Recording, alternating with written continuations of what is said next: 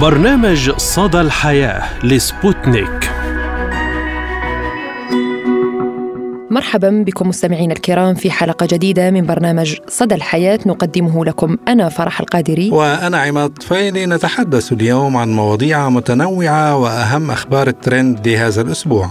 ونبدأ الحلقة بموضوعنا الرئيسي حول تفاقم ظاهرة العنف ضد النساء وتحركات من البرلمان الأردني للقضاء على هذه الظاهرة.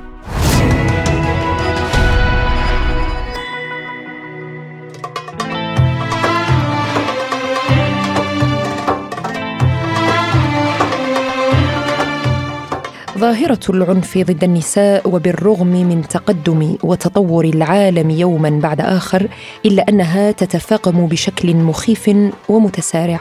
تعنيف أسري وزوجي وأغلبها قد تنتهي بجرائم قتل أو انتحار فالعنف يظل دائما حالة سلبية وتعبير منحرف عن السلوك الإنساني.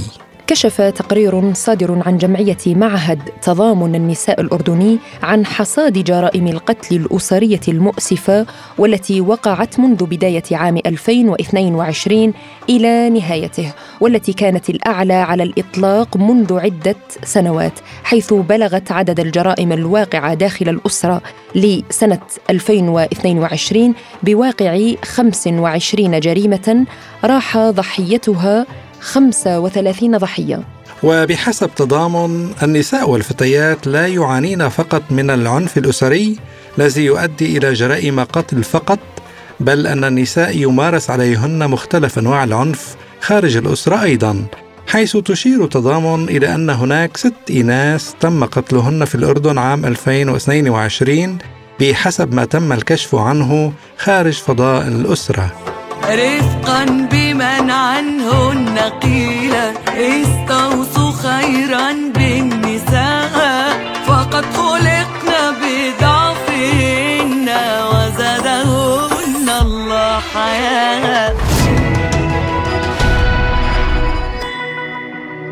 وللحديث أكثر عن هذا الموضوع. تنضم إلينا من العاصمة عمان رئيسة لجنة المرأة وشؤون الأسرة بالنواب الأردني النائبة ميادة شريم أهلا وسهلا بك سيدتي الكريمة وشكرا لك على تلبية الدعوة. هلا فيكي وشكرا لكم وأهلا وسهلا فيكم يعطيكم ألف عافية. يعني الحديث عن ظاهرة العنف ضد النساء في الوطن العربي أو تحديدا اليوم في الأردن. هل لك أن تحدثينا قليلا عن آخر الإحصاءات المتعلقة بالعنف ضد النساء في الأردن؟ شكرا لك ست فرح. آه، بحسب إحصائيات نتائج مسح السكان والصحة الأسرية الصادرة عن دائرة الإحصاءات العام العام 2017 و2018 إنه آه، امرأة من بين كل أربع نساء متزوجات تعرضت للعنف آه، الجسدي أو الجنسي أو العاطفي آه، بأي آه، يعني تقريبا 25.9% نعم. بحسب تقرير الإحصاء الجنائي لعام 2020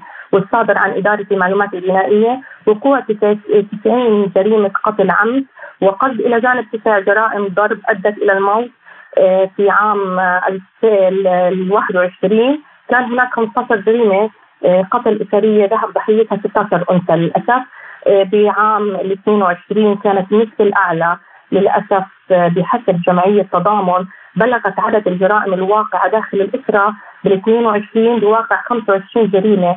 راح ضحيتها 35 ضحية وست جرائم خارج الأسرة وقعت على النساء والفتيات. يعني إلى ماذا ترجعين سبب هذا العنف؟ يعني أتذكر حوادث كثيرة حصلت خاصة هذه السنة. طالبة ترفض الزواج من شخص فيقوم بقتلها أمام الملأ. صحيح.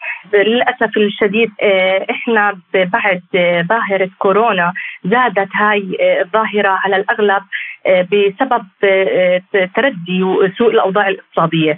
وقوانين الدفاع اللي ألزمت عنا المواطنين منازلهم كان لها تأثير كبير إنه تتعرض الفتيات داخل الأسرة. إحنا بالأردن بحاجة ولا زلنا بحاجة لتوعية أكبر بمفهوم تعنيف المرأة، فالتعنيف هو آه، له أصناف. قد بيكون جسدي، بيكون مادي، بيكون نفسي، آه، قد يكون اجتماعي أو سياسي حتى أو جنسي. فالتهديد الموجه لهذا العنف للسيدات بكورونا كان عندنا زيادة بهاي الظاهرة، المجتمع لا يعي تماما مفهوم العنف صراحة، أول ما نحتاجه هو بالأردن هو توعية المجتمع وشبابه وأطفاله ورجاله ونسائه بمفهوم العنف أهمية الضرر الناتج على المجتمع نتيجة هذا العنف. آه العنف ضد المرأة بياثر على كل المجتمعات. إذا تربى الطفل ببيئة عنف في المنزل سينعكس هذا العنف في المدارس والجامعات بكل مكان طبعا. نعم يعني أشرت كذلك إلى نقطة المجتمع الأردني المحافظ. نجد هناك نساء يعنفن من قبل الآباء أو الإخوة أو حتى من قبل الزوج وأحصر هنا بالذكر المرأة المتزوجة التي تريد الحفاظ على أسرتها والتي لا تريد فك الرابطة الزوجية. تتعرض للعنف ولا تشتكي. آه، كيف ترين القوانين في المشرع الأردني بخصوص ملف العنف؟ إحنا في بالأردن عندنا القانون بيكفل حق المرأة وبيحميها ويوجد إدارة حماية الأسرة هي مشكورة بتقوم بواجبها على أكمل وجه تحمي المرأة وخصوصيتها. أنا أتحدث من خلال تواصلنا ومتابعتنا لهي المؤسسة وعملها وأيضا من خلال أكثر من حالة تابعناها من مع إدارة حماية الأسرة لكن حكيت لك في إنه الكورونا كان عندنا آه، سبب زيادة كثير بالعنف. نعم. وكانت إدارة حماية الأسرة فاحنا آه، القانون بيكفل حق المرأة وبيحميها. وعندنا إدارة الحماية جدا مهتمة بشؤون الأسرة والمرأة. وإحنا زي ما حكيت لك ودائما أنا بشدد على إنه إحنا بهمنا التوعية، التوعية للمرأة بمفهوم العنف، أهمية وضع الحد لها، آه، في النساء للأسف بتعرضوا للعنف ما بتعرف ما بتعرف آه، إنها إيش لازم تعمل، فلازم إنه يكون في عندنا توعية آه، من خلال هاي التوعية إنه ندلها على وين تكون؟ يعني إدارة حماية الأسرة بتقدم لها الحماية الكاملة وبتوصلها للجهات المعنية. فإحنا ست فرح إحنا إدارة حماية الأسرة إحنا مؤسسة كثير آه، مهتمة بشؤون الأسرة وبالمرأة تحديدا.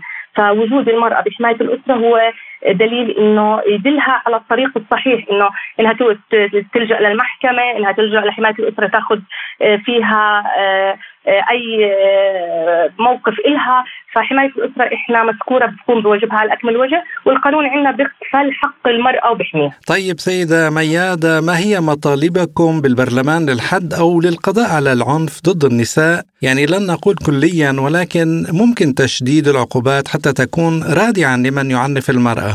صحيح. إحنا بمجلس النواب ولجنة المرأة آه، بنعمل دائما جاهدين لحماية المرأة من أي عنف يقع عليها. آه، واجبنا كمان نعزز آه، ونحميها ونحمي حقوقها في الأردن. وهاي الظاهرة إحنا على سلم الأولويات إنه في الفترة الأخيرة اهتممنا كثير بأي تشريع احتوت بنوده على مواد تتعلق بالمرأة. أيضا في مقترحات تعديل الدستور اقترحنا في كتلة المستقبل إضافة أنا في كتلة المستقبل فاضطرينا نعم. إحنا كسيدات إضافة بند يحيل. هاي التشريعات إلى لجنة المرأة والأسرة حتى يحميها دائما.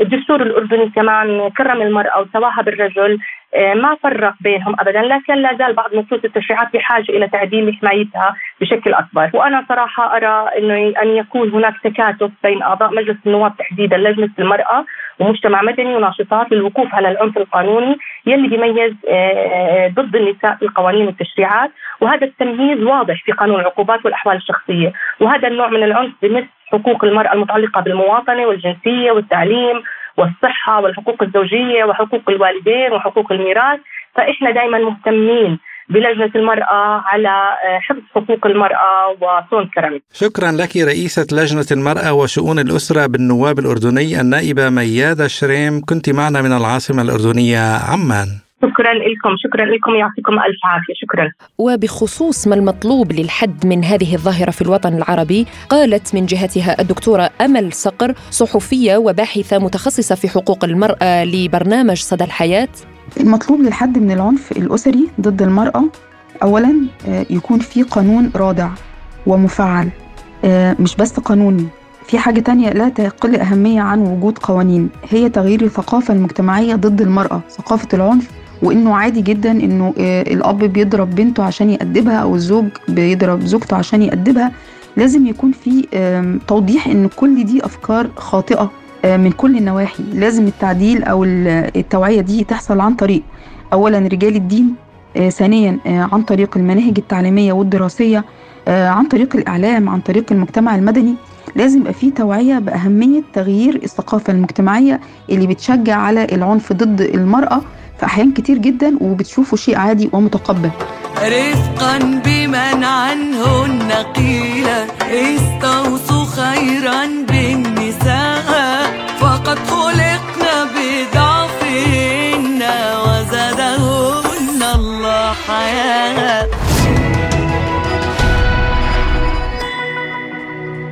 نواصل مستمعينا الكرام معكم حلقة اليوم بأهم الأخبار التي كانت ترند لهذا الأسبوع وما هو أول خبر لديك يا عماد؟ نعم فرح الخبر الأول هو عن منى زكي تثير جدلا حول تمثيلها بالحجاب في دراما رمضان المصرية يعني بوجه شاحب تعلوه ابتسامة باهتة وملامح منكسرة هكذا ظهرت الفنانة المصرية منى زكي وهي ترتدي الحجاب في ملصق دعائي لمسلسلها الجديد تحت الوصاية المرتقب عرضه في شهر رمضان القادم. وأثار الإعلان حالة من الجدل عبر منصات التواصل الاجتماعي بسبب ظهور الفنانة المصرية بالحجاب وتغيير شكلها الذي تميز ببروز الحواجب العريضة والكثيفة. كما أعاد الملصق طرح قضية تمثيل الحجاب في الدراما المصرية وطرح تساؤلات حول ما إذا كان الغرض منه تلميع المحجبات أم تشويه صورتهن أم إثارة فضول المشاهد أم تقديم عمل بأبعاد درامية وإنسانية تتمركز حول نماذج نسائية مختلفة داخل المجتمع. يعني هذا القضية يا أستاذ عماد أنا أرى أنه لا أعتقد أن المسلسل ستدور أحداثه فقط على هذا الشكل الخارجي والحجاب تمثيل الحجاب بالعكس هو آه، يعالج قضية كيف أن المرأة تتحمل مسؤوليات أكثر آه، فوق عاتقها والواقع المعيشي في مصر يفرض على نساء كثيرات أنه حتى أنه المرأة تنسى نفسها. نفسها يعني الحواجب العريضة وليس مشكلة الحجاب بس آه، ولكن آه، هو المسؤولية التي وقعت على عاتق المرأة فأنستها يعني نفسها. هذا ممكن أنا رأيي. آه، هكذا رأيت التصوير الخارجي للكوفر للبوست يعني لكن لا يجب الانتقاد يعني. بعدنا ما شفنا المسلسل دائما تحدث هيك انتقادات نعم. حتى قبل بث العمل الدرامي. وبعدها يصدر الحكم. لا نستطيع إصدار حكمنا قبل حتى ما نبث ما نشوف أكيد. الحلقات الأولى من هذه المسلسلات وهذا شيء عادي أن تكون مثلا مرأة بحجاب وبحواجب كثيفة يعني شيء هم انتقدوها أنه صو... اعتبروا أنه تم تصوير المرأة المحجبة أنها ليست ذات شكل جميل ليست أو... وهذا لا. يعني أعتقد أنه أمر خاطئ. في نساء كثير بيلبق يلبسوا حجاب بهيك بيطلع وجههم نوراني و... نعم صحيح. جيد يعني مش نعم. الخبر الثاني هو تحقق أمنية لطفل سوري بلقاء كريستيانو رونالدو. تحققت أمنية الطفل السوري الذي ظهر في فيديو بعد وقوع زلزال 6 فبراير الماضي بلقاء النجم البرتغالي كريستيانو رونالدو مهاجم النصر حاليا. ونشر رئيس هيئة الترفيه السعودي تركي آل الشيخ مقطع فيديو وثق لقاء الطفل السوري والنجم كريستيانو رونالدو وذلك استجابة لرغبة الطفل. وأظهر الفيديو أن الطفل يقول ليسلم على رونالدو ويقول له أنا أحبك. معبرا عن فرحته بلقاء اللاعب. وكذلك كان الاعلامي الإماراتي منذر المزكي قد نشر هذا الفيديو للطفل أثناء زيارته لسوريا ضمن الحملة الإغاثية الإماراتية عقب الزلزال المدمر الذي ضرب شمال سوريا وشرق تركيا. أعرب فيه نفس الطفل عن أمنيته بمشاهدة كريستيانو رونالدو مشددا على عشقه لنادي النصر السعودي. وعلق رئيس هيئة الترفيه تركي آل الشيخ قائلا يا ولدي أبشر واهلا وسهلا فيك أنت ووالدتك معك يا أهل الخير من يوصلني فيه. وفي وقت لاحق نشر آل الشيخ هذا المقطع ليظهر وصول الطفل إلى الرياض كما نشر فيديو جديد للطفل وهو يزور أماكن ترفيهية ويلهو ويمرح في المملكة قبل أن يلتقي الدون رونالدو كريستيانو وكلنا لنا أمنية لقاء رونالدو كريستيانو. ولاقت هذه الخطوة استحسانا كبيرا لدى المتابعين على مواقع التواصل الاجتماعي في العالم العربي وأثنوا عليها مما تعنيه من خطوة إنسانية. وفي نفس السياق عن حلقة اليوم عن العنف في حادث أليم. بلوجر الأزياء والموضة المصرية سارة محمد فقدت بصرها إثر تعرضها لإطلاق نار من مجهولين وهي برفقة خطيبها على الطريق الصحراوي وشغل الحادث رواد مواقع التواصل الاجتماعي مثيرا حالة من الجدل والكثير من التساؤلات حول تفاصيل الحادث وأسبابه والحالة الصحية للفتاة و آه، يعني وقع هجوم كبير على خطيب. ساره بعد الحادثة إذ هاجمه والدها مؤكدا أنه لم يطمئن عليها بعد الحادث سوى مرة واحدة. الأمر الذي رد عليه خطيب الفتاة وقال أنا بوجه كلامي لكل الناس ولسارة أنا بحبها وسألت عليها من أول يوم الحادثة وكنت معاها وروحت معاها للبيت.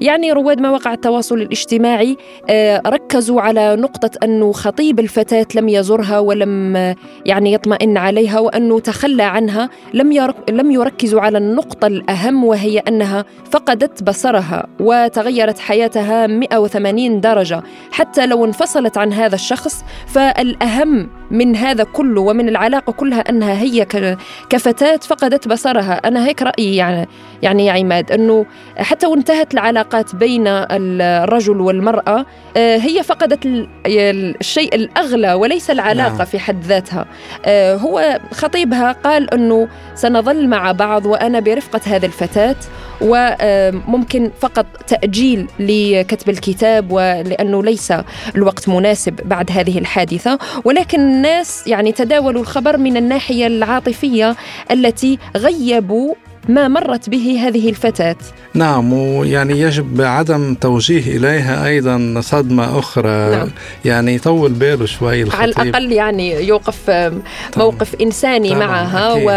وهو برر ذلك قال أنه أنا مشغول من المباحث ويعني وطلعت البيت أكثر من مرة بس أهلها رفضوا الزيارة وكل يوم بكلم والدها وإحنا حنكمل الخطوبة عادي وحنجيب الدبل. ممكن يعني هو هذا كموقف مبدئي منه نتمنى لا نعلم لها الشفاء. نتمنى لها الشفاء. شركة روسية تبتكر كريما لتجديد الجلد من نسيج العنكبوت. ابتكرت شركة روسية ناشئة كريما لشفاء الجلد وتجديده يعتمد في تصنيعه على تطوير بروتينات بالاعتماد على نسيج العنكبوت ويقوم هذا الكريم بمعالجة الجروح وإزالة عيوب الجلد وحب الشباب وتزيل البقع وتجعل البشرة بلون واحد وتجددها عن طريق تحفيز العمليات داخل الخلايا في غضون أسبوع إلى أسبوعين. وقال داوود دا الدين مؤسس الشركة أنه تم بالفعل إطلاق أول خط إنتاج وهو في طور الحصول على براءة اختراع في روسيا وتخطط الشركة لفتح مختبرها الخاص لإنتاج البروتينات والتقدم بطلب للحصول على براءة اختراع دولية.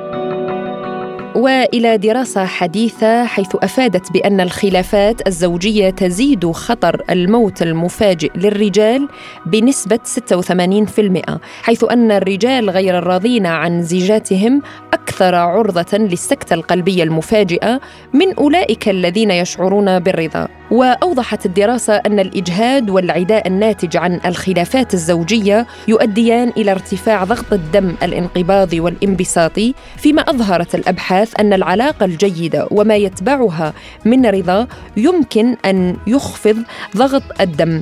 وحسب آراء أطباء فإن أسرع طريقة لقصف عمر الزوج هو النكد الزوجي حيث يزيد احتمالات السكتة القلبية والموت المفاجئ بنسبة أكثر من 80 80% أعتقد أنه أيضا إذا قاموا بدراسة حول النساء اللاتي يتعرضن للنكد الزوجي من قبل الزوج سيجدون يعني أنه 90% وليس فقط 86% النكد عموما لكلا الطرفين ليس ليس صحي وليس يسبب, آه، يسبب أمراض, أمراض. خصوص المرض يعني الخطير يعني ما بدنا نذكره. نعم الأمراض الخبيثة. نعم نعم. فيا أزواج ويا زوجات عيشوا بسلام وخلوا كل شيء يمشي كما يرام. عيشوا بسعادة وحاولوا قد ما فيكم تبعدوا عن النكد وعن الشيء الأشياء السلبية.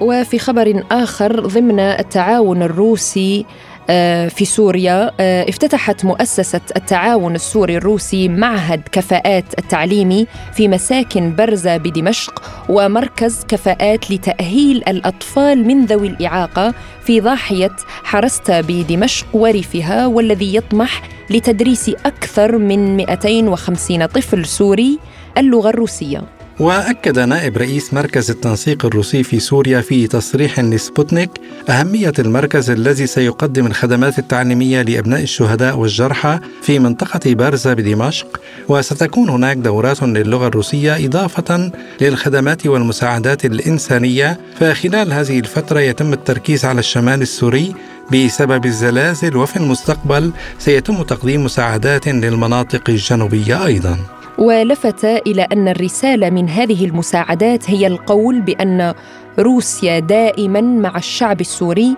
فهي تعبير عن عمق العلاقات بين الشعبين الروسي والسوري. ويتضح من خلال هذا التعاون ضرورة إقامة هذه الأنشطة للتعريف بما هو جديد بما يخص الاندماج بين البلدين وبأن روسيا تعمل على تقديم المساعدة من خلال تقديم الدعم لافتتاح هذه المراكز لتأهيل الأطفال حتى تضمن مستقبل سوريا وتقدم فرصة للحياة بعيدا عن الحرب والأزمات الأخرى.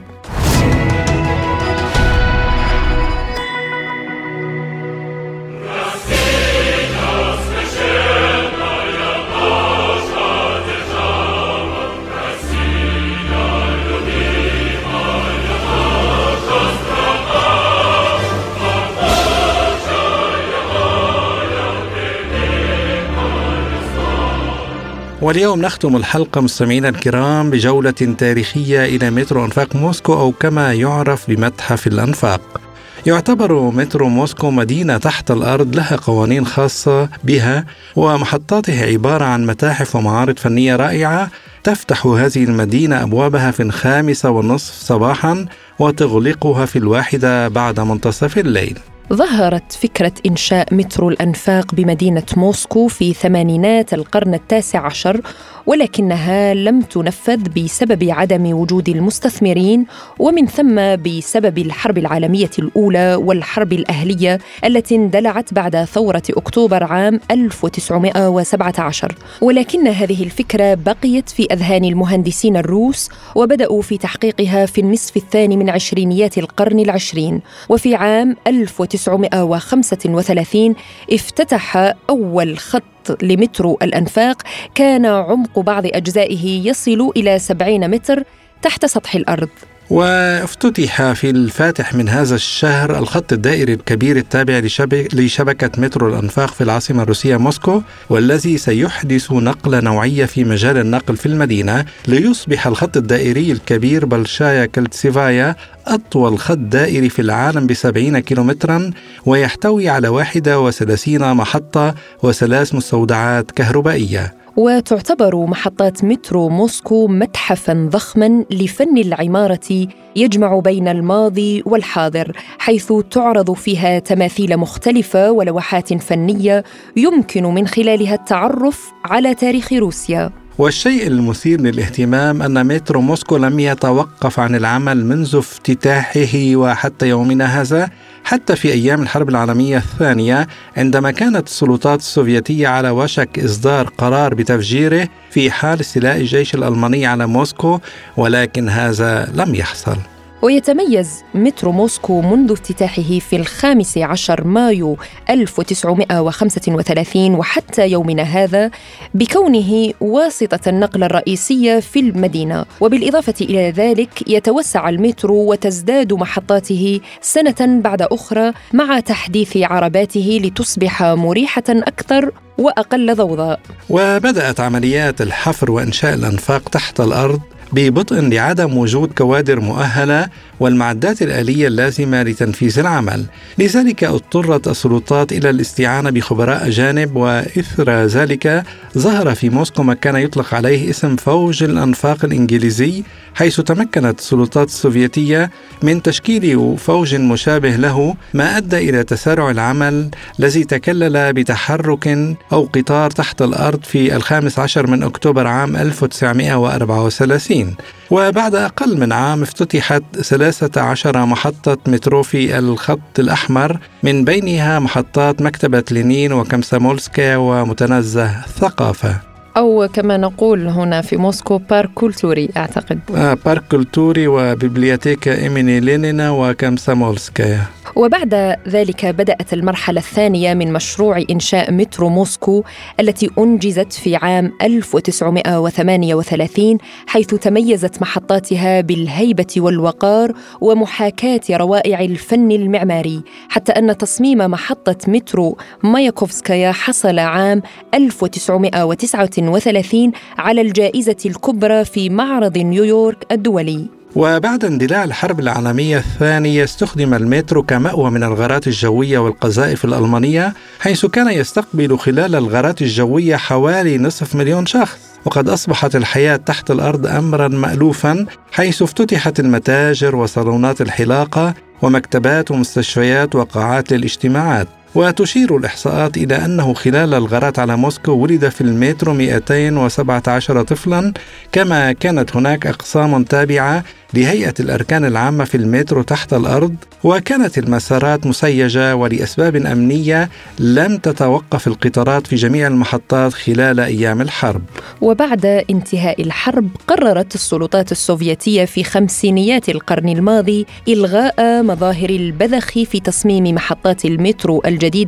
لتقليل تكاليف الإنشاء لذلك تبدو هذه المحطات أبسط من سابقتها واستمرت هذه الحالة حتى عام 1970 بعدها ظهرت محطات جديدة فيها أعمدة في صفين متقابلين ولكنها لم تختلف كثيرا عن بعضها البعض سوى بلون البلاط المستخدم في تغليفها من الداخل وبعض التفاصيل الهندسية البسيطة. ويبلغ عدد محطات المترو في العاصمة الروسية أكثر من 270 محطة مرتبطة بشبكة أنفاق طولها حوالي 500 كيلو مترا تسمح للركاب بالانتقال بسرعة من أحد طرفي العاصمة إلى الطرف الآخر دون مشكلة ودون ازدحام مروري.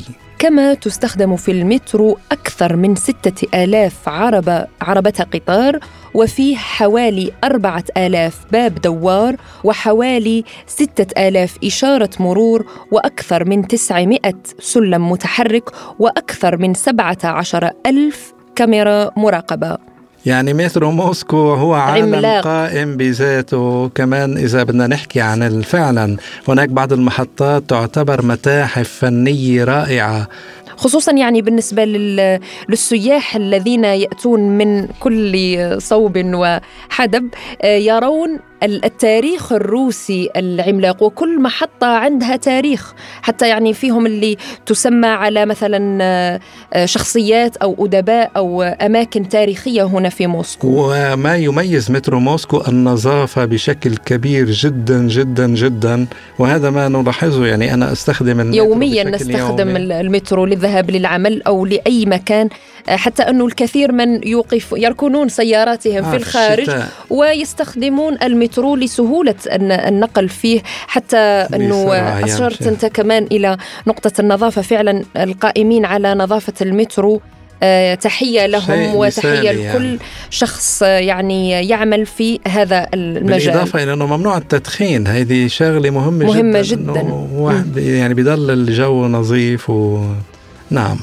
وإلى هنا تنتهي حلقة اليوم من برنامج صدى الحياة. كنا معكم فيها أنا عماد طفيلي وأنا فرح القادري. دمتم في أمان الله وحفظه. وشكرا لإصغائكم وإلى اللقاء.